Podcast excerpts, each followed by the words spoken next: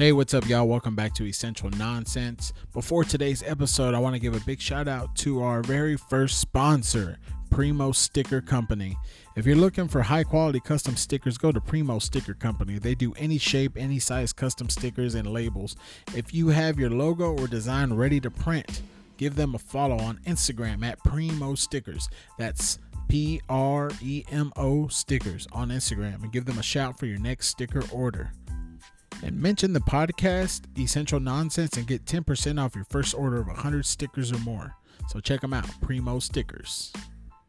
On today's episode, Charya and I sit down with uh, freelance director German Torres. He's also a cinematographer, a great photographer, and an all around pretty cool guy. Uh, we touch on a variety of topics. It's a fun episode, so give it a listen.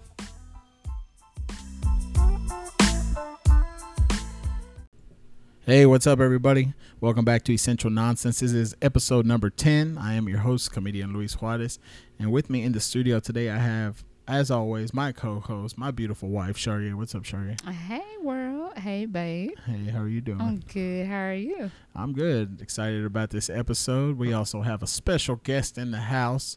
He is uh, a lot of things. He's um, a director, a director of photography, which is essentially what cinematography. What you yes, just said, sir. and uh, he's a photographer and just an overall all right guy, from what I remember. You know what I'm that. I saying? hope Yeah, he's- yeah, give it up for German Torres, everybody.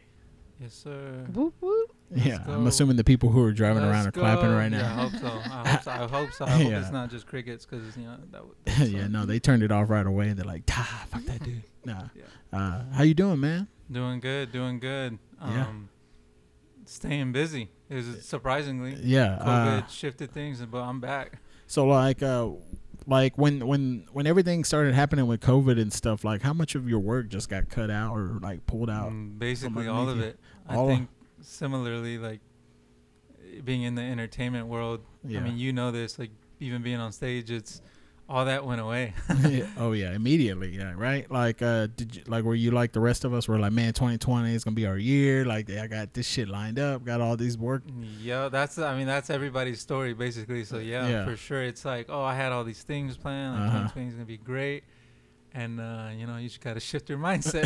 now you got no choice. Like you know what, like So like in the time that you were off and that you weren't able to like do any more work, like what what have you been doing or like what have you been doing to try to stay creative? um, basically uh I kind of have had to shift over. So basically my on-set production's kind of what got halted, and that's mainly what Mhm. I do. I'm on set, uh, directing or doing the cinematography work, and of course that's usually multiple people in a space. Uh-huh. so early on, it's like, hey, you can't have multiple yeah, people. the in a one thing that you can't have around. Yeah. Yeah. And uh, but aside from that, I also do editing. I just don't really market myself as a video editor. I Uh-huh. kind of do it out of necessity.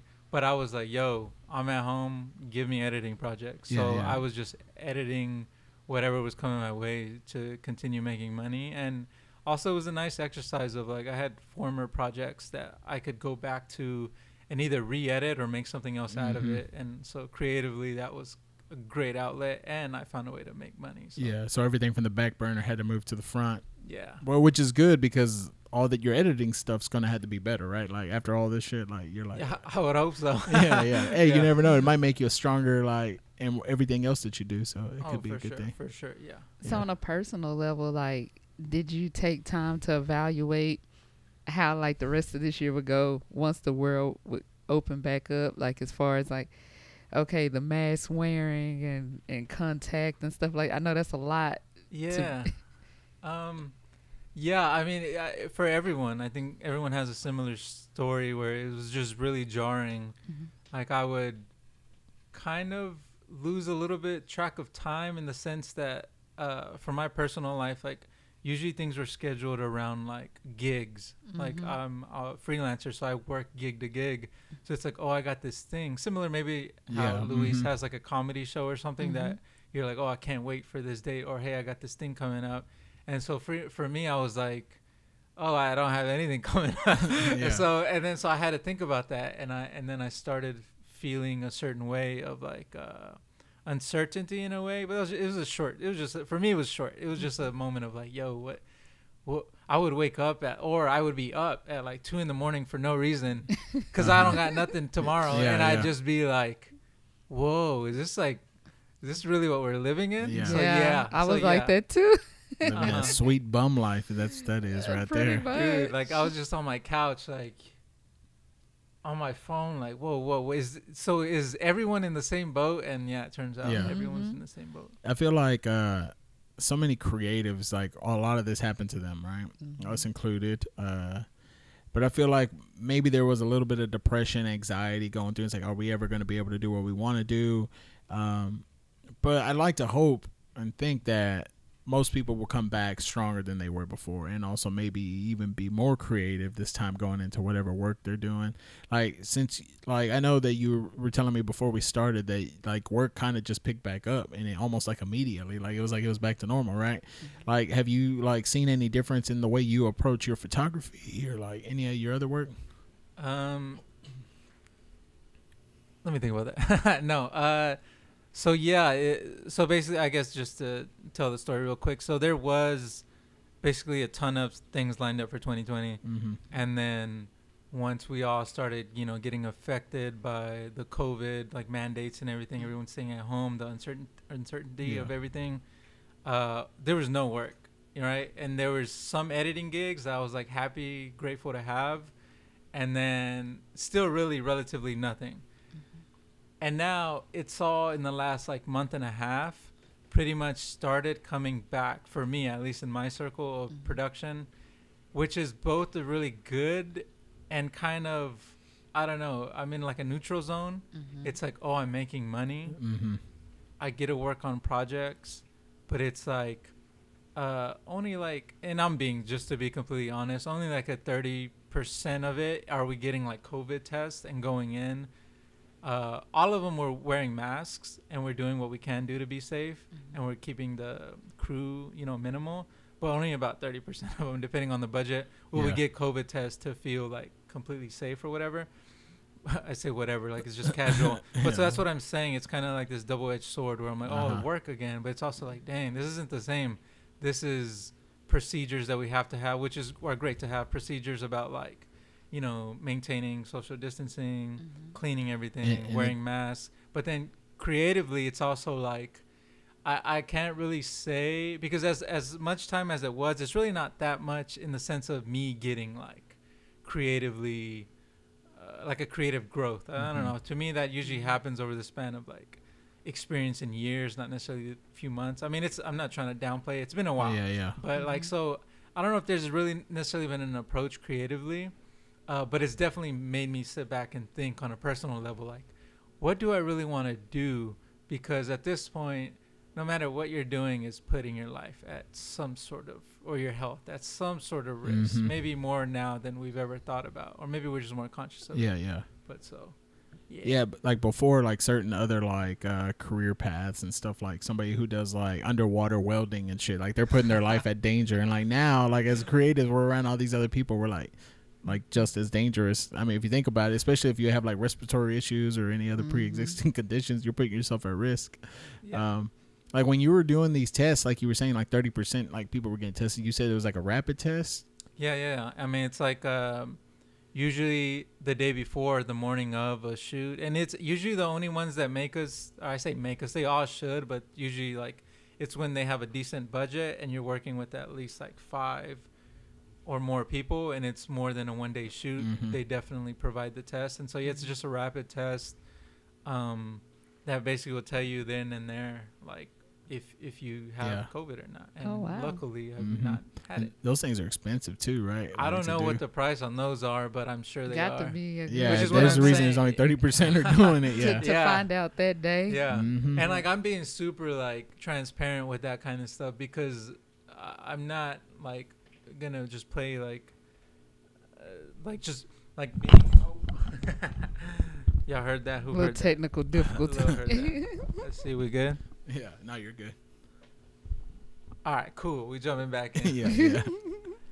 All right, yeah, I'm not gonna downplay it and pretend like you know being on set and going back into production isn't, uh, like it's just perfect because it's Mhm. not. We, Mhm. we're kind of in the middle of it, and we're all trying to figure this thing out. And so for me, I'm just like, hey, let's do everything we can to be on the safe side. But yeah. for So- me to be like, yo, there's like, it's completely 100%, no one's gonna get sick would be a lie. Mhm. You know? So you're kind of more so the advocate. Like if you're if you're talking to the rest of the crew and you're like, hey, at least wear your mask.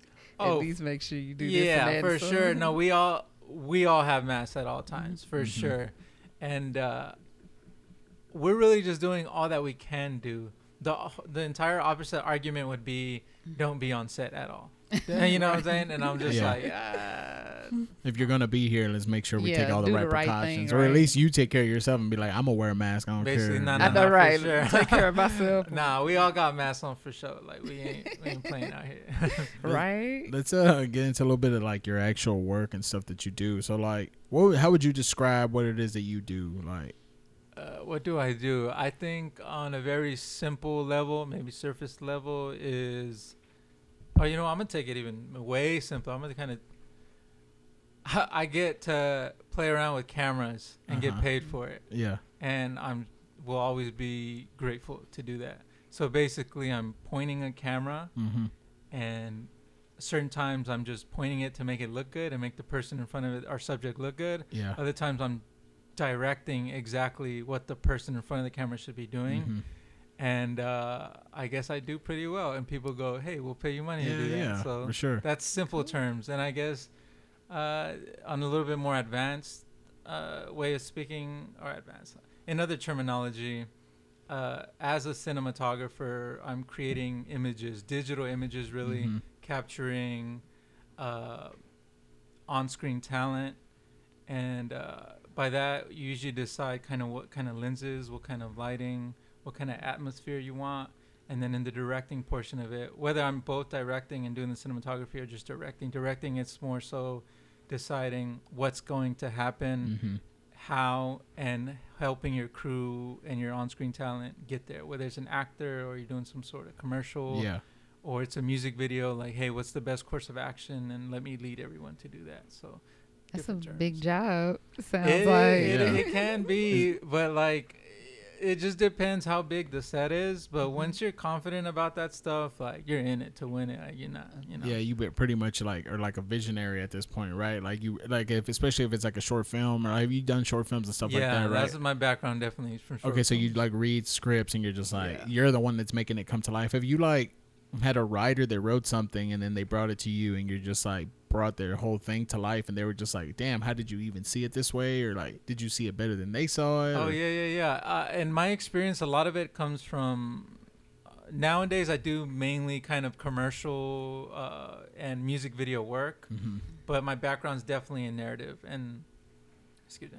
Uh, my background definitely in narrative. Like I did a lot of that. I went to college at UNT, and I was in the film Oh, program. that's my alma Oh, yeah, she went to. UNT, I went, yeah. go? I did it for fashion design. So Also, saw, yeah, that's dope. Yeah, That's dope. yeah, but I yeah I did the film program there, and uh, basically there it was I or all the projects I was on was focused on narrative. So I did a ton of short films. Uh-huh. My goal in while I was in college was I was mainly doing cinematography work. It's like yeah. let me s- do the cinematography for everyone's project. I almost didn't say no to anyone. I was so overwhelmed in the best way possible because Mhm. when I like, I guess knew that oh, being on set and filming things and th- this is the experience. Like they're providing equipment that I couldn't Yeah. afford. They're providing right. um, uh, you're in school, so these are your peers. These Uh-huh. are people you're socializing with, Mhm. but also growing with, and on a certain level competing with, right? Yeah. Yes. And so I'm like, yo, let me just throw myself in. And so Mm-hmm. it was nothing but short films. So it was uh, a ton of scripts I had to read through, have bring to life. And so I was more on uh, when you talk about like, oh, maybe uh, directing something for a writer. I wasn't doing that because I was doing the cinematography work, but I was bringing these images to life Mm-hmm. that they couldn't really have imagined, or maybe they did kind of imagine it a certain way Yeah. but I brought it to life even better. And so that's really kind of my background of how I was able to, I guess, get the skills and I guess form whatever talent around like yeah. putting these images together. I um to, to specifically talk about one of the videos that you had that you posted. Uh, I think it was on your Instagram, and then when I went to your website, I saw it again. It was uh, the Mi Rancho Querido. Oh yeah, that was definitely a And- passion project of mine. and and when I saw that one, it uh, reminded me so much and captured like the essence of like what it was like in Mexico for me because I'm kind of from a similar area. It was in San Luis, right, Mhm. Where my mom was from, where I spent summers there and stuff like that. And when I saw it, I was like. It wasn't even like there wasn't a narrative to what you were filming, but it definitely captured a whole bunch of emotions. It almost reminded me of like like one of those films that you see where like the cinematography or like the cinematography of a show like Breaking Bad or something where it captured like uh, the way Albuquerque is the essence of Albuquerque and you captured that and I was just like curious like um so you were in a place like that in Mexico and stuff like that so like you were probably going since you were a little kid and stuff right Yeah, yeah. First of all, yeah, I appreciate that. Uh, I'm glad you watched it. Glad you enjoyed that. Uh, so thank you for those compliments. Uh, I, uh, I, so so that entire project was a just a passion project that Mhm. I kind of filmed over the course of like the past like maybe six to eight years. oh, okay and you know and it's just a short video but it was really just uh kind of like a like a tribute to that place mezquitalillo in san luis potosi mexico which is where my parents are from mm-hmm. where they grew up so it's just a small ranch in mexico very humble beginnings like no Yeah, yeah, electricity definitely. getting water out of the well mm-hmm. i think that's and y'all were even doing that in one of the videos yeah that's where they migrated out of and so like i've been my parents have been taking me to this place mm-hmm. Since forever. Like I was born in the U.S., they were born in Mexico, so they the whole story is they immigrated, and uh, they never forgot where they were. yeah And I don't think they necessarily were trying to instill in me like, "Hey, don't forget where we're from," kind of deal. But it was more of a like they had to go back to visit family. They had to go back to take care of the small house they did have there. Mhm.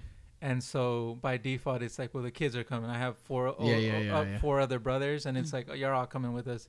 And uh, over time, you know, as I, I guess, started forming into like a filmmaker, I started just filming stuff, and then I just had a collection of footage, and then I went back like maybe three years ago and got some new footage on an iPhone, and I just like put it all together, and I was like, all right, Oh, that was some of that was on iPhone. Uh-huh. Oh, That's bro. cool. yeah, it's like Mi Rancho Querido, so it's basically like, like my beloved ranch, Mhm. like my beloved like, um, home of my parents type deal. So it's like a love letter kind of. Yeah, yeah. So, um, yeah, and so when you speak about like, oh, it doesn't necessarily have a narrative, it's very much like a kind of documentary driven Mm-hmm. piece, but there's no like interviews. There's no necessarily like a like a protagonist or a main character.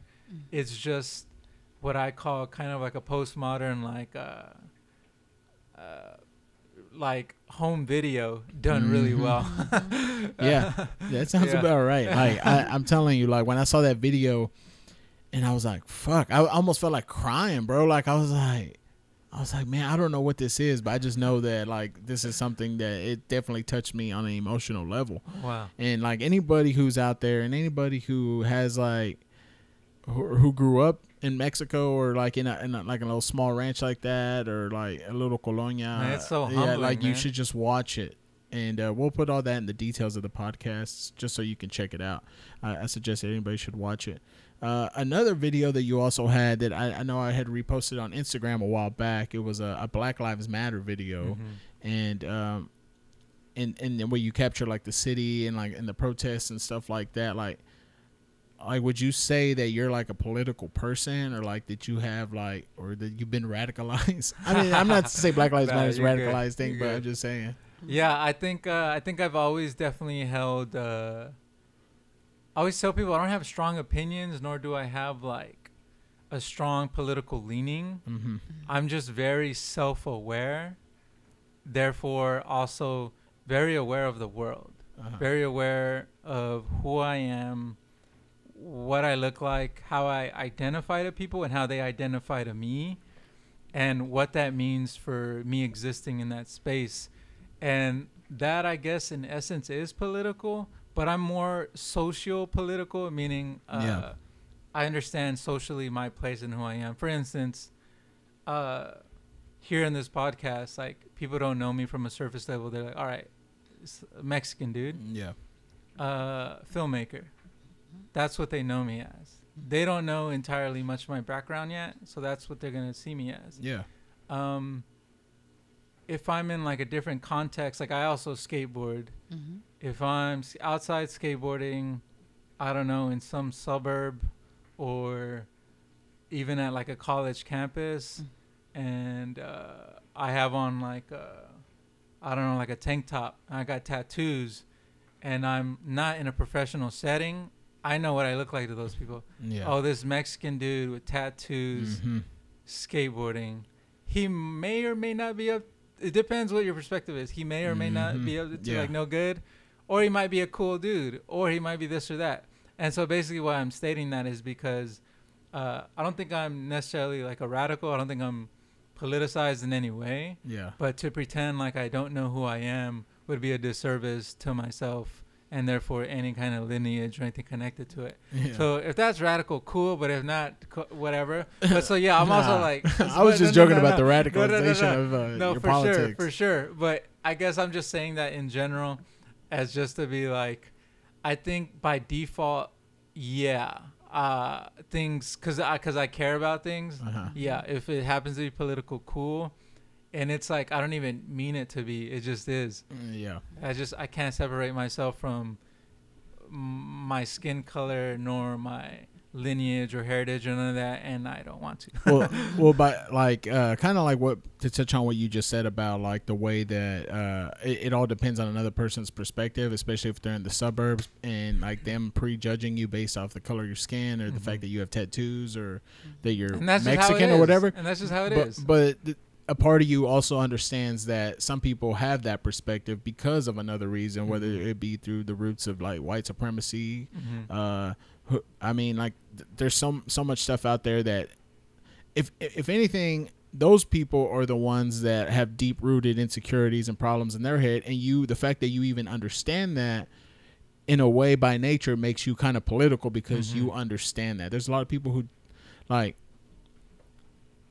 I mean, I don't know how to how to say this. No, I get what you- you're you- saying. You but get what I mean? Yeah, but I, it's yeah, and it's a, I think it's a great conversation to have because uh, moving forward, like a lot of the work that I'm producing or planning, I think it it doesn't mean to be political, but it is, or it Yeah. has some sort of like social effect on people. Mhm. Because I'm out here just trying to share my truths and my experiences, True. and they're not like there's not many Mexican or Mexican American or Chicano like films or Yeah.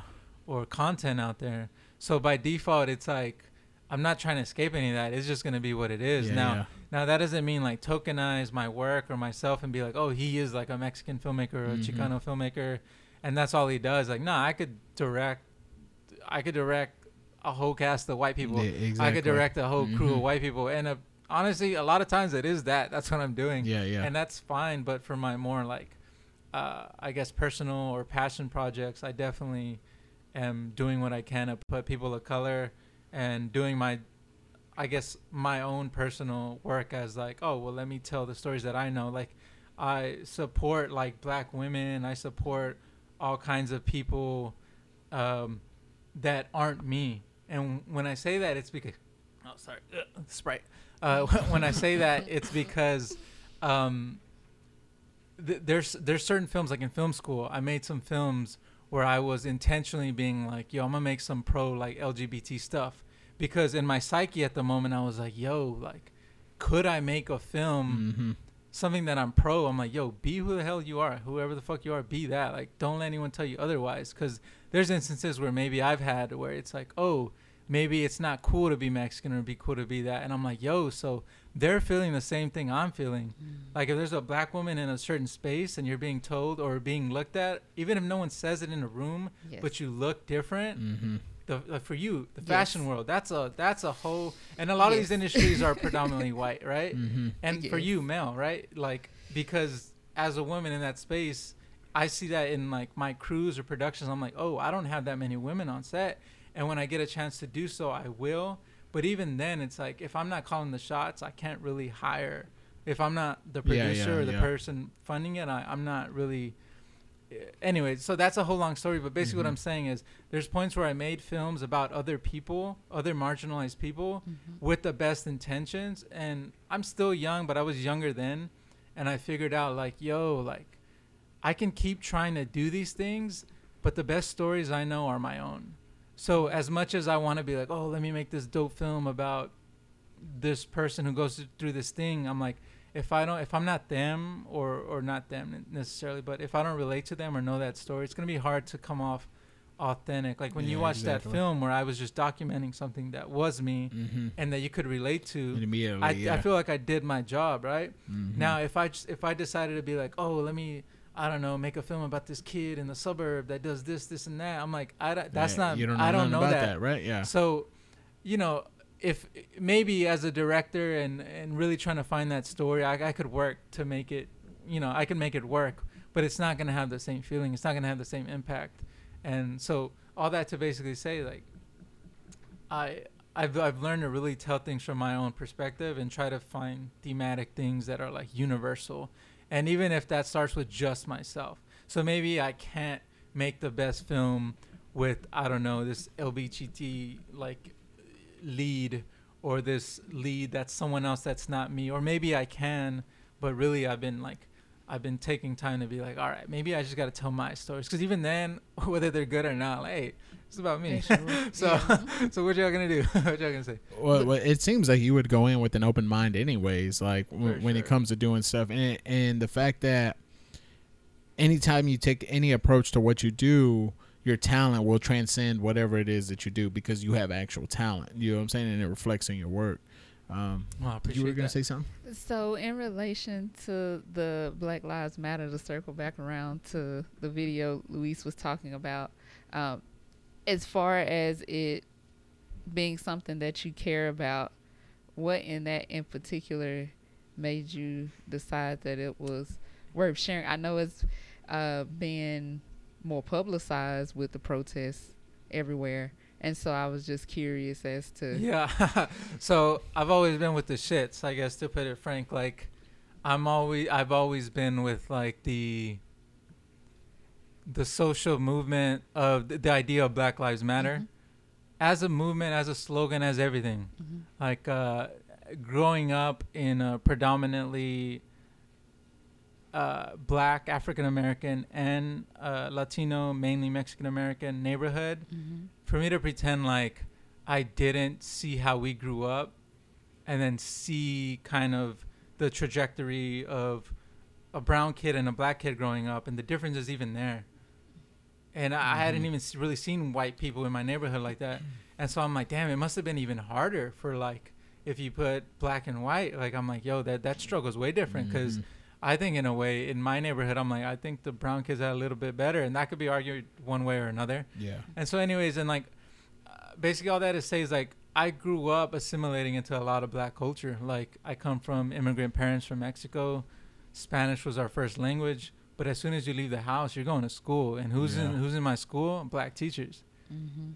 black women. So Yeah. I'm like, yo, like, for me to pretend like that's not been part of my life, I'm like, yo, like, if I was like, oh yeah, like I'm not with the Black Lives Matter shit, it's like, so you're saying you moved into like your parents moved here into a neighborhood and assimilated into like an African American neighborhood, and you're gonna pretend like that shit don't matter.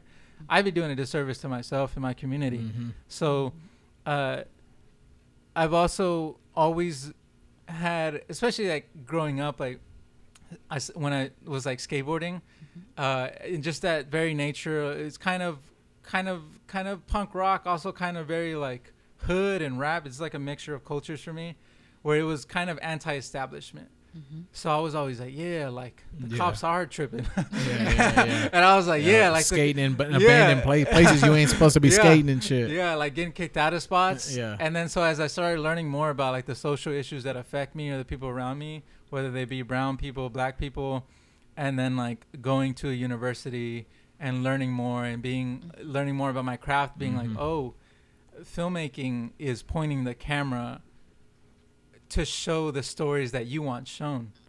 So historically, uh, Hollywood or filmmaking, it's all been really just white white people telling their stories Mhm. or telling other people's stories. So I'm like, oh, I have the power in my hands now. Like a camera, anyone's a media. Anyone's a, a media company or a filmmaker or an advertiser or whatever you Mhm. want to call it. You have the power of creating images and putting those out there via social media now, via the internet, via YouTube. We didn't have that power back then. You can do it now. So Mhm. when I film part of my film, uh, the passion film, uh, Mi, Mi Rancho Que- uh, Querido, on an iPhone is because we can do that. Yeah, yeah. I can shoot something on, iP- on an iPhone and you can watch it and be like, damn, like the message is getting to me. Mhm. So for that Black Lives uh, Matter demonstration, we shut down a highway.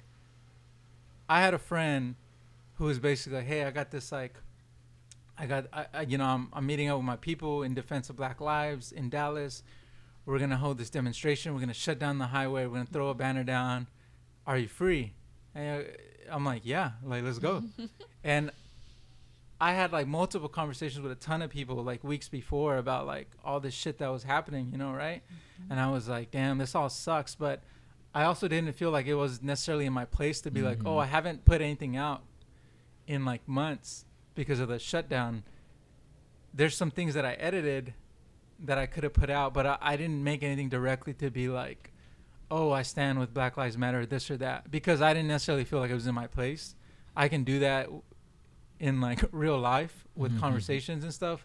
But then I, I had a moment where I was like, wait, like, but you can if someone's asking you to go help or to go, you know, document something, like they're not asking the news because the news isn't gonna show up. Like, hey, we're about to go do this thing and Oh, shit on the highway. Like they're Yeah, gonna call yeah. cops on you. It Yeah. might show differently, Yeah, you know. Yeah. Mhm. So that so it was just like a friend, like, hey, come out if you can. It'd be great. And I was like, you know what? I was kind of, I wasn't even on the fence. I just wasn't thinking like maybe it's not my place to say. Like I could make a post and be like, yo, Black Lives Matter, this or that. Mhm. Cool, which is great to be in solidarity. But I was also like reminding myself, like, yo, if you don't go do this, uh, you want control of the narrative. So why not? Why not do it? Why not help? So Mhm. basically standing by what I was preaching earlier is like we have the ability, even with your phone, to go on Instagram Live, to go on Twitter, on Facebook, whatever, and record something. And now you are a media outlet. Your 200, 2,000 followers can turn into 20,000 really quick Yeah. or at least viewers on that video. So I I've always cared about black lives. I've always cared about marginalized people and I was like I didn't intend to be like I'm going to make this thing during this lockdown in support of black lives. There was just an opportunity for me to show up and I showed up. And I think that's really awesome that you did that in su- not just in support, but to also just kind of shed a different light on things. I think um, when you tend to see what's on the news and how they document things, and from like a person that's actually in the protest that's Mhm. recording with their phones, or um, as you were there to help out to just be a viewer Mm-hmm. uh, without it being, without it having su- supposed to be having a certain narrative. Like sometimes the news is like, oh, this is an uproar and something like in a negative aspect. Um, I think chaos in the streets. it- Mhm. it's it's refreshing to to see that difference because I think for a long time it was just the news and what we saw on the news, Mhm. and now we have um, actual people that it could be the same exact thing, but it may not be what you think it is. Um, you have two sides of the story literally shown, so I think Yeah. that's awesome that you able to show a another side of that. Yeah, I know it's gonna sound weird, but I showed up there first in solidarity, but also I was capturing it unbiased. And I know that sounds Mhm. weird because it's like, oh, well, you're saying you're there for Black Lives and you're there to support this demonstration, these protesters, but at the same time you're being unbiased. It's like, well, because uh, the intention of the camera was to show, docu- literally just document. Here's what's Mhm. happening. I'm not telling anyone, hey, do this, hey, do that. I'm there to document. Mhm.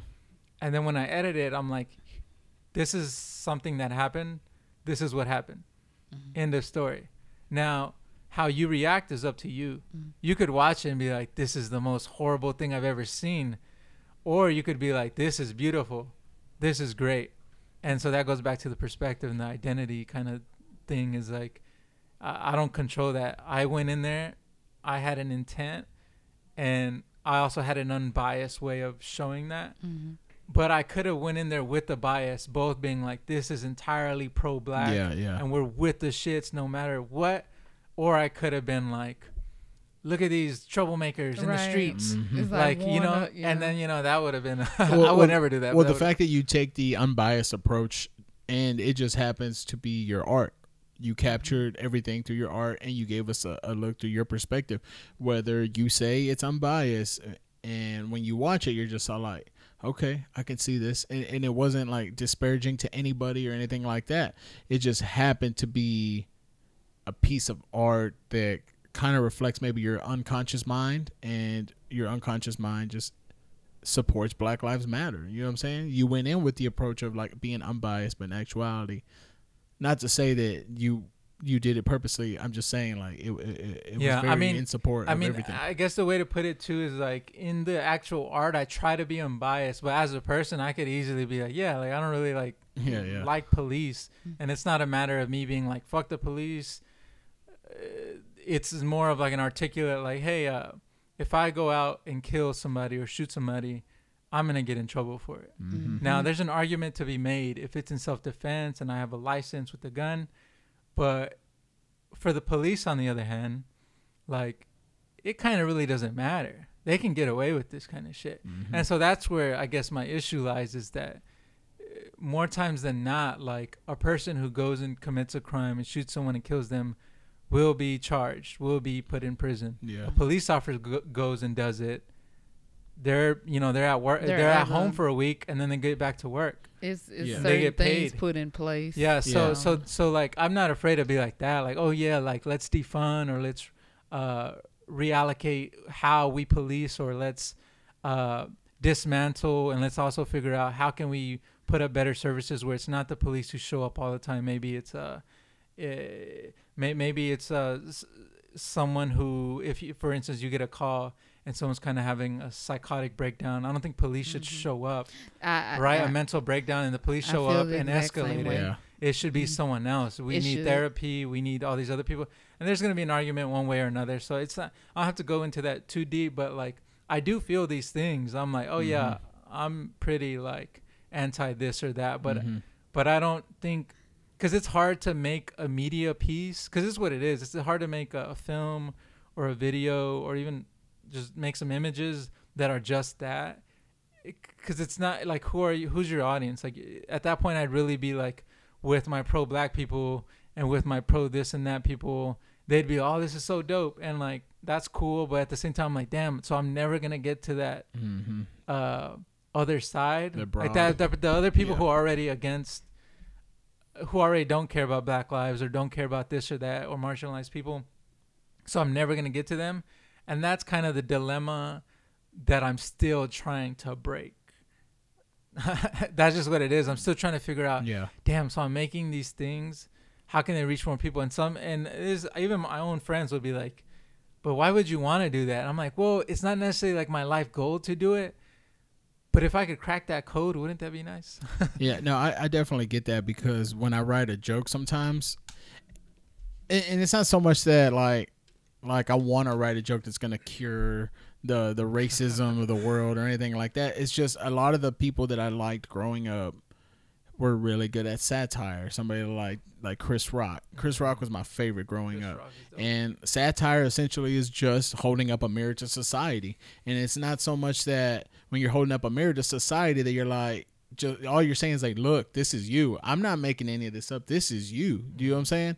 And like yours is almost more directly holding up a mirror to society because you're, and especially in your photography, that you're like, look, like you know what I'm saying. This is what I caught. This is real life. This is you. You know what I'm saying? Like you're not having to uh, manufacture a joke or like uh, make up some crazy scenario like I am like when I write material, but like it just I don't know. It's just like you're giving people like themselves. You're just showing them Yeah. them. You know what I'm saying? Like For sure, yeah. And a lot of times, I guess the goal for me is like, or it's like a goal that I don't know that I'd ever reach, and it's okay, but it's almost wanting to be universal without, you know, being true to myself, telling my truth, but still trying to be universal. Mm-hmm. So I get what you're saying in that comedic space. It's like, you're just trying to hold up a mirror with this kind of satire and you know turn kind of the world on itself like hey look Yeah. this is how things are and it's you know, there's some there's something funny to it you know Yeah. Yeah, for sure. And I was gonna say, like in relation to, as you were men- as you were mentioning, like um, like killings and things of that nature, whether it's in self defense, and I know that that's been like a very um, thin line is what we feel like um, in society and what legally is set in place. And so I was looking the other day at uh it's called Campaign Zero. And so it's like an organization that just uh, puts information out there, and it's in relation to finding better ways, maybe enacting maybe policies that can help with that. And um, out of curiosity, I was uh, on the webpage and I was looking at different things that I think just for me as an individual that I probably wouldn't even thought about before. Um, to to see what's happening, like um, how it's called like a broken windows policy, and in a minute I'm like broken windows, what is that? Well, it's just kind of a name that's given for like Mhm. more so minor defenses, uh, minor offenses, um, and then also like things about body cams and stuff like that, and it's not necessarily like when I was reading it, it wasn't necessarily saying, "Oh, let's just defund the police," but um, it was saying like, "Hey, if we do this, put this in place, then then it would allow it to be ran smoothly. Like whether it's more training or whether it's um, giving grants so that you know more officers will have body cams, or if it's allowing um, minor offenses not to be charged as heavily and things of that nature. Like I feel like, and even it goes into things about jur- um, grand jury selections. All of those type of things like um, play a part all together. And and I was thinking like, it's it's it's organizations out there, nonprofit and stuff like that. They're out there just in general, and it wasn't necessarily. I felt like, oh, it was just about um, my minorities. I mean, it, of course, that is a, a large number that are affected by that. But just in general, they were just laying out the information and like, hey, this is just what's in place in general. It may be affecting minorities more, but but you should know that these things are there, just period, and that it does affect people. And um, they had a bar chart on there, which I thought was crazy. That um, and it was in one year, and I and I want to say it wasn't 2020, of course, we're not done with it yet. But I think it was maybe a, a few years back showing, like in a year, how many police killings it was just in general. Um, and I think it was like about a thousand. And then they show other countries and how much lower it was mm-hmm. and then I get I feel like just visually it makes you wonder like what are other countries doing as far as like policing goes where it's significantly lower.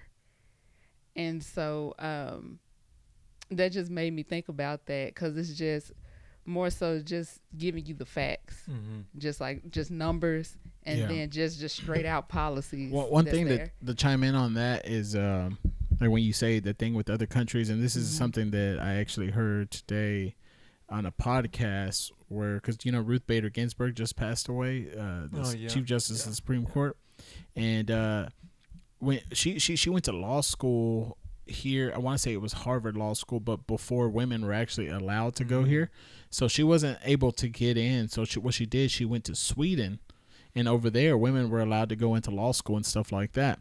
Uh, and at that time that shows just how much more progressive some, a country like sweden and stuff like that was. So like it's not so much that america is this all a free country. It's not it just hasn't been free for everybody. But all the other countries around it have been kind of progressive so i guess i could see how maybe police killings and stuff like that aren't that high over there because because people understand and maybe they care about their people a little more and, and also like Or maybe like there's different policies also Yeah. put in place. Well, one of the Uh-uh. biggest policies that we have here, especially when it comes to police, is qualified immunity. So, like, and if anybody who's listening, uh, you should just Google qualified immunity because I'm sure you'll find way more information about it than what I'm about to uh, pontificate about. But what I'm saying is that qualified immunity is basically a cop. All a cop has to do after killing somebody is to say that I was in danger or I felt that I was in danger. Do you know what I'm saying? And that they almost like always, always get off all because of this thing called qualified immunity, and it's, it's crazy that that's a that's a thing that that police still have, and that's probably why so many people die at the hands of police. And it's not just uh, brown and black people, because there's a lot of white people that get That's killed. You gonna know what I'm saying? just- That's just what's in- crazy. Is like Yeah, they're they should be in uproar just, too. just in general. Yeah, Like, it's, it's it's it's definitely it sucks. The people, are, what is American culture? That's So, American yeah, culture. that is Yeah, I mean American it's culture. like a lot of violence and aggression from things that we never really, uh, that America never really like.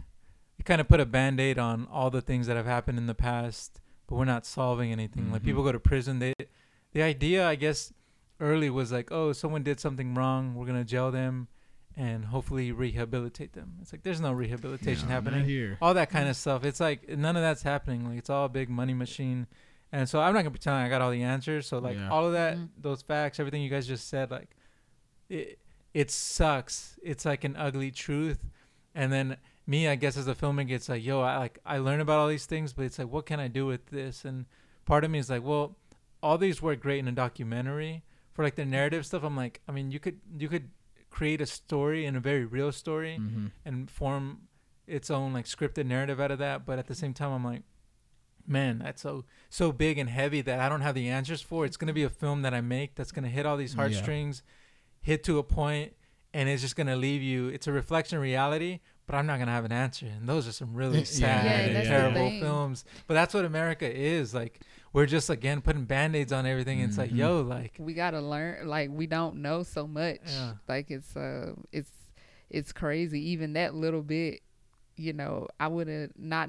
I think it's something not necessarily that you don't want to know, but it, it's just like where do you start to Mhm. learn those things? Just as a general person that's not necessarily like in law or something of that nature. Mhm. So it's like where do you start? Uh, And then it's just like those type of organizations that's like, hey, take a quick look at this. We kind of dumbed it down so you could understand. yeah. A- America is like essentially like a- just a big ass casino, dude. Like, yeah. like, and Yeah. the more money that you have in a casino, the better they treat you. Do you get what I'm saying? Like the Mhm. people in the high roller room, shit, they got people waiting on them hand and foot, yeah. like straight up. Like you know what I'm saying? Oh, you need a private jet? Oh, you want a you want a room for the night? You want you want free buffets and shit? yeah. But the people on the penny slots and shit like that, they're just like, you want a drink? I know. And then, they, and then they'll spit in it right before they give it to you, type shit. You know what I'm saying? You've been in the casino like you, a lot. yeah, you you can go get a free soda. Do you get what I'm saying? Like Yeah. it's just the system is rigged in order to help the very rich. Yeah, no, no, And- that that's how it is. I mean, it's it's working exactly how it was Yeah. built to work, which is very unfortunate. But again, it comes down to these like, uh, I'm very big on like sure getting educated on certain things, Mhm. yeah, but there's a certain level where I'm like, all right, I know this stuff, but I, it's like, damn, what do you do with it? Like you're talking Mhm. about like, all right, we get to the surface level information, and then you just go about your day You just like existing. in okay. Yeah. yeah. If, if you tell And then- somebody else, you're yeah. like, hey, guess what I just read? and you're just like hoping at no point is it like directly in your face even though Mhm. you're in it like you know it's like Yeah. damn like uh to to lighten up because I know you got to get out of here soon, man. I uh was gonna ask you like so like as somebody who uh how old are you? i'm 26 So 26. Okay, so like, what would you say, or when when did you like know, or like like what did you see growing up, or what did you read growing up, or like is there like a favorite movie or something that really like you're like man I wanna like this is what I want to do kind of thing or what? Yeah i was seven years old watching power rangers you know what i'm saying? Yeah, i was yeah, like yeah. damn i'm gonna take over the world. Nah i was uh, i don't know. We'll hit some putties that's, in a, the that's a good answer. that's all i got. Um, yo when the when the um there's a power rangers in space. I don't know if you've seen that Uh, I don't know. So I'm, Yeah, jo- I- I'm joking. I, think- Oh, I was joking just now, but now I just remembered. Like, all right, so there's this Power Rangers in space. Yeah. There was an episode where they met the Ninja Turtles. What? Really? There's this. Uh, Man, I want. This, I'm gonna Google it right quick. There's this episode where the Power Rangers That's crazy. Because meet. I wa- uh, I want to say because uh, there, there's this documentary on Netflix thing about, uh, or it's like a series about toys, right? About how Ninja Turtles was created like just to sell toys, and so was Power Rangers, and they come from like the same thing. So I could easily see how there was an episode with both of them together. yeah, together. I can Google it because my phone's tripping. But basically, I don't know why that came out, but there's just this image embedded in my head of it don't matter what kind of Power Rangers, but they're in space and they're walking, and on the other side, the Ninja Turtles are walking, and they meet halfway and they shake hands. And I, I guess I've been trying to live my life to Yeah. reach that, Yeah, yeah, that level of like dopeness. Like, Yeah, yo, yeah. how can I get that fucking cool? Yeah, fucking all in outer space and Yo. shit. Hell yeah. Yeah. but yeah, you can look that up later. Uh, I don't know why that came up. You can ask your question I'm again. gonna- I I'm- forgot what the question I, was. I'm gonna have to look it up and uh, put it in the details of the podcast so y'all can see it too. so that's Uh, something I saw growing up. That was on TV. yeah. Oh, good. No, um, there was a uh, shit. Some of the photography you've done for Chicano Batman, which is one of my favorite bands, and uh, me and Charya went to go see them Mhm. a couple years ago at the Granada, and I was just like, "Yo, like German's fucking doing photos for Chicano Batman," which I thought was really dope. Like, how how did that come about, or what? Yeah, no, those dudes are dope. I'm not gonna pretend like I know them, know them like that, but they're dope. Like, uh, I was hoping to Mhm. because, uh, again, everyone's COVID ruined everyone's 2020. So I was Mhm. gonna go on a tour with them. Oh shit! I was gonna be on tour with them for like three months, dude. Damn. Like, we're doing it. We're gonna be everywhere. Yeah, yeah. So I I uh I was doing a I was shooting some other gig in New York. Uh I think last year 2019 in like October and then I I had like a day or two off. I was still in New York. And I saw that Chicano Batman was in town in New Mhm. York. And I was like Oh, that'd be dope to go see them, right? I was already a fan of their music. I'm gonna say like fanatic, but I was like, oh, they're dope, you know, a casual listener. Yeah, yeah, for sure. But I always thought they were dope. And then I like, I'm like a big time like, uh, just go and get it, go and ask for it, go and do it. Mhm. So I was like, yo, I'm gonna reach out, DM like, yo, and then I already got some work to show for. Obviously, like, Yeah. yo, I'm pulling up to the show. Uh, I'm a photographer, obviously more professional than what I'm saying now. Yeah, but it was yeah, like yeah. basically like, and I email, I DM'd and emailed them and was like, I want to shoot photos at your show. And then like a few hours, I think, if I can remember correctly, before the show, their manager, I think, either their manager or Carlos, one of the two, Carlos the, with Well- the guitar, they reached Well. out basically and were like, Yeah. let's do it. And so just from there, it just spawned like that whole day. I pretty much got to spend with them at the venue. Yeah. Went to go eat. Uh, got a burger with Bardo. Uh, met everyone. hmm Eduardo, Gabriel. they're all dope. Yeah. And uh, I really just worked with them that day. Mhm. They loved the photos. They were all cool. You know, we got along. And then like a few months from that time, uh, Carlos and their manager basically Carlos the guitar and then their manager reached Mhm. out and basically was like, "Hey, these guys got a tour in 2020. Like, they they want you on." Yeah, and yeah. Like, obviously it didn't happen, but we're still. Damn, it's all, bro. Still, it's all still good. It's one of those things though. though. Like they're they're the homies It's now. cool. Like Yeah. I. Uh, again, I'm not gonna pretend Yeah. like I've been knowing them forever, but from like the little moment, I'm like, oh, this would have Well- been cool. Well, they this they, been fun. they seem like uh pretty cool people, and uh actually like a couple years ago, I hit him hit them up DM same thing. I saw they were coming back. I think they were coming to Fort Worth or something. And I sent them a message. I was like, "Yo, like I'm a comedian, and uh, shit, I'd love to go open up for y'all if y'all have uh, any spots or whatever." And uh, that dude Carlos actually reached back out. He's like, "Yo, bro, I appreciate it, whatever." He was real nice and shit. He's like, "Man, the show's already like booked and everything like that, but just man, just come out or whatever and shit." They're just, I mean, you can just tell they're they're, they're yeah, cool, like down to earth people. they're the you know they're a great band. They they still got years and years of success ahead of them. Mhm. As great Oh, as they for are, sure, yeah, and I think a big part of that comes from if you ever meet them, they're just cool, down to earth, like humble dudes. hmm Obviously, they're about their business. When they need to play and need to rehearse and need to practice, they'll get on their deal. yeah, But me from just knowing them for that one day and having took photos with them and having just communicated whether the DM or email, I'm like, oh, they're professional, but they're also like uh, not afraid to like s- sign like an autograph or Mhm. or again answer one of their DMs when they have time. So Yeah. like that kind of stuff goes a long way. So My yeah, well, my dope. only beef with Chicano Batman is that I went to one of their concerts and like they only had like up to two X and T-shirts and shit. So like. Oh yeah, I I- remember. I'm gonna hold that grudge for Lawaka Charriers. I'm like, oh, let me buy you a shirt. We just went to the concert. I was like, they ain't gonna have my size, and she's like, Yeah. You'll lose weight into was it. like, and yeah. I have Yeah, come on, Carlos. It's Whoever's brand doing the new. merch, Yeah, man, y'all need on, to step Chicano y'all's merch Batman, shit up. Get it. Yeah. Get a big and tall Chicano Batman Go section. up to four X, four or five. uh, I know we're pushing time, man. Special order. We're- All we're- right, special a special Gotta order put two shirts together. Send it in the DM. yeah. They got a If- hey, form. If, if I if I get on this tour in 2021, maybe we make it happen. yeah, hey man, get up in their ear with that sneak. shit. I'm gonna sneak one out for sure. uh, I know that uh, we're we're gonna about to wrap this up, man. We enjoying the conversation. Maybe we'll have you back, hopefully, in like ten episodes or whenever you got time again, man. Uh, we usually try to end the podcast the same way. Charya usually has some stuff that she wants, uh, some current events or topics or something on her mind, and we we try to close it out with that. So yeah, Sure. So I wanted to do this topic based off of the Breonna Taylor, hmm um, and and your thoughts on that. Um, I realized that they've been doing like a lot of artistic like work. Have you noticed that? Like, um, just in general, like the images. Um, I know they probably photoshopped and did some art on Mhm. those type of things as well. And they also have a documentary that's on FX or Hulu. I don't know if you've seen that or not.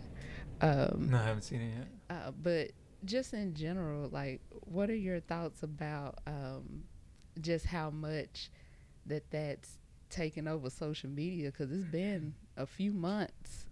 Um, I think that I haven't seen something like that, Yeah, like I, in a long time. Mhm. Yeah, no, that's a really uh it's it's another one of those it's great to remember someone's name, Mhm. know their face and for people to continue to share that. Obviously, we found out now like nothing's really happening to these police officers.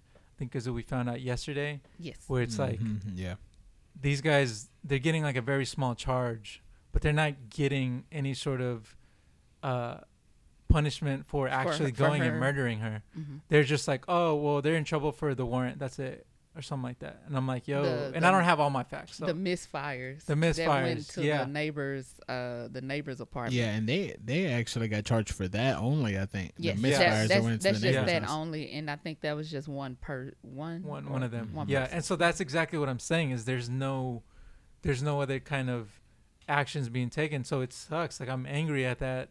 Uh, but before I get into that, I I I think it's also important because I am. I have like a media literacy. I Mhm. think as a filmmaker, and I have to have that. I wish everyone had it, but what I mean by that is, I understand again again what media does, how that affects people, how you can use that to your advantage Mhm. nowadays. For instance, you're a comedian. Uh, you've took hold of what used to be a radio station, what used to be a radio show, which is now modern day the podcast. Mhm. And you said, "I'm a comedian. I do this, this, and that." You know, you write. Obviously, you're a writer, and you obviously, I'm sure, have plans to make, you know, films or, of or shows yeah. and a bunch of yeah, all that kind of stuff. Yeah. So basically, you're you're taking control of that, though. You're Yeah. taking control of all of it, and uh, uh, same way I understand that uh, being on social media itself is another platform of how to take control of your Mhm. narrative and how to kind of market and do stuff like that. So everyone like sharing her name and art and Mhm. stuff like that. On one hand, it's great, but on the other hand, I'm like, damn, it it it, it, it became a meme. Like it became Mm, yeah. it became a like oh let me just throw this in there like you know arrest the cops that murdered breonna taylor and i'm like yeah i agree but at the same time it's like oh people were throwing that in everywhere so on one hand all the art the murals the portraits Mhm. all that was great and beautiful uh, but it goes to show how far social media can take you which is why i talked about earlier like oh i can make these posts or make a video anti this anti that pro black so far. lives yeah Mhm. pro pro uh this and that but it's like man how far does that take you it's Mhm. still you know uh, be, be understanding going back to the media literacy is understanding how this affects you how Mhm. this affects the world it's important to know like what that could do for you how to benefit you but at the same time it's like okay we're not going to forget her name but i personally maybe it's just my fault but i, I don't think i think if you ask I don't know. I'm gonna throw a number at that. I think if you ask one out of like ten people if they know any of the officer's name in the case, Mhm. eh, I don't think most of them are gonna know. Mm-hmm. But I think mm, everyone's gonna know Breonna Taylor. So it's like, wow, we. eh, This is again why I kind of go at different angles sometimes. Like, why?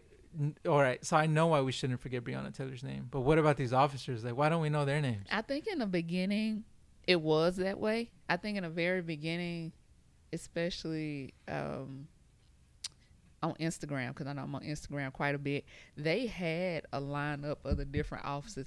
N- Now I can't even remember. Mm-hmm. Exactly. Um, I can't even remember like what they looked like or what their names were, but it was in the beginning.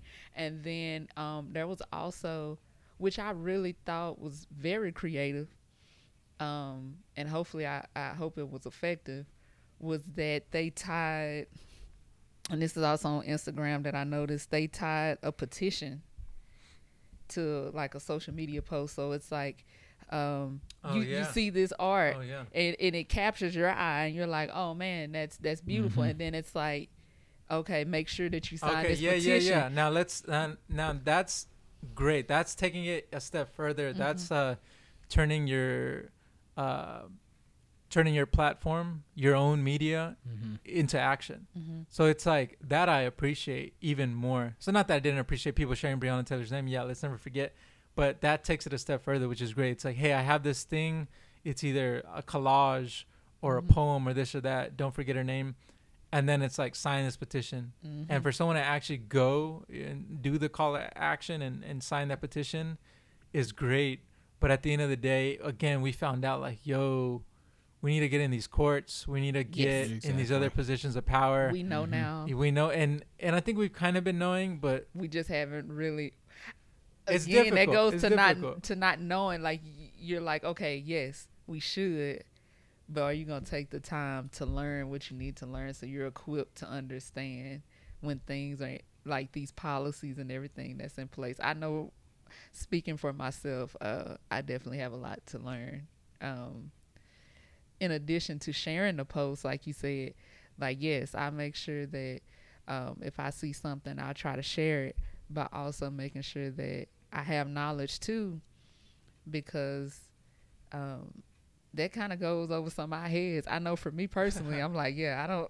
it's some stuff that I may not know, and maybe that's what's what's getting us. yeah, no, I think. I, it's important. I think to remember purpose, like purpose, as in if you do something, like, what's the purpose? What do you want to have happen?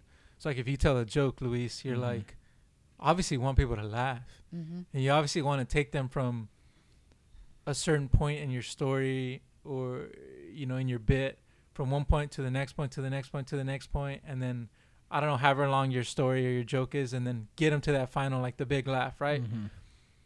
Uh, intent in anything i make it's like you know especially if it's a personal thing or something i'm passionate about right because people hire me for certain things Mhm. my heart m- my work ethic is in everything my complete heart isn't in everything because sometimes it's not about me sometimes i'm just Mhm. trying to help this person get their thing done Yeah. but when it's with my heart and intent like it's like what is the purpose what do i want to happen so if luis wants to make people laugh forget about their day or maybe tell like a very serious joke but still make them laugh at it or something Mhm. like that for me it's like all right if i make this thing what do i want people to do afterwards like the power is there what do you want to do with it so i appreciate the artists and creatives who do something and then they ha- they had the intent and they have the purpose and that call of action like mm-hmm. all right now go sign this or now go do this or that Or call this number or send this letter. Yo, Yeah. and that stuff I am super with the the a lot of the forms I did. It's like I clicked on one link Mhm. and it took me to like five petitions. and petitions. it's so easy, and right? I, they I made just it put my name and my email, and this Yeah. thing wrote out an entire fucking Mhm. speech, an entire essay, and Yeah. I was like, "Yep, a little- yeah, I'm with all that. Let's go, like, let's do it." Yeah, I get, I donated money to the ACLU, so now I get a bunch of like emails and Yeah. like mail from them. So like they're like, "Hey, sign this position. Yeah. This this stuff's gonna happen." We're like, it's like internet something or Yeah. whatever in Congress, and it's like, you know what?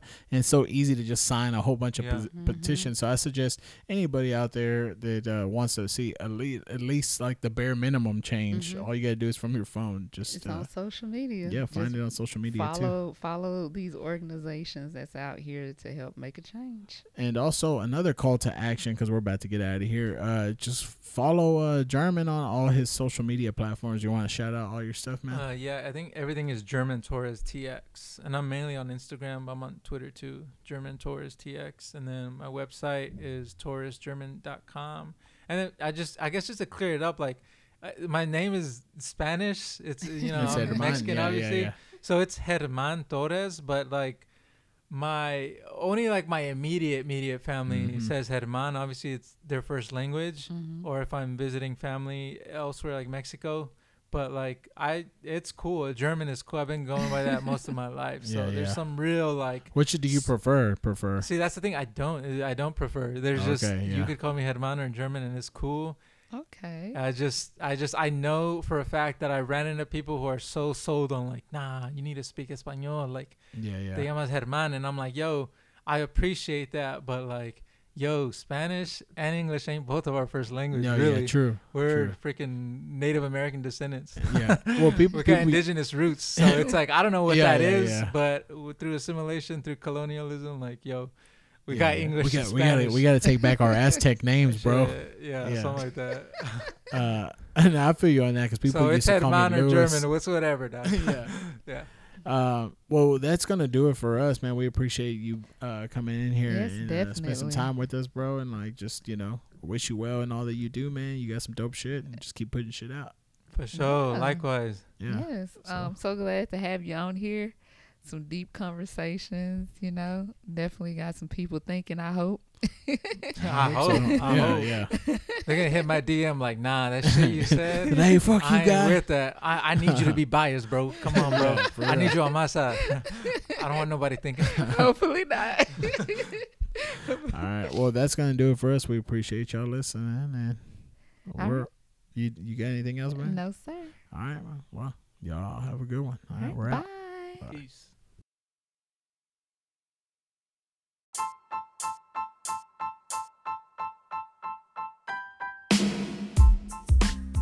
And that wraps up episode number 10 of Essential Nonsense. Thanks again for listening. Uh, make sure you subscribe to the podcast. And if you're listening to us on Apple, make sure to leave us that little five star review you've been wanting to do. And uh, if you want to leave, a, leave us a little comment on there, that helps us get our name out there and gets more people to listen to the podcast. Also, one more shout out to our sponsor, Premo Stickers. Be sure to follow them on Instagram at Premo Stickers. That's P R E M O Stickers on Instagram. Give them a shout for your next sticker order. And you mention the podcast, you get 10% off your first order of 100 or more stickers or labels. Also, follow German on Instagram. All that information will be in the details. Check out his website, he's got some dope videos. And come back, check us out for episode 11. Yeah, so come back.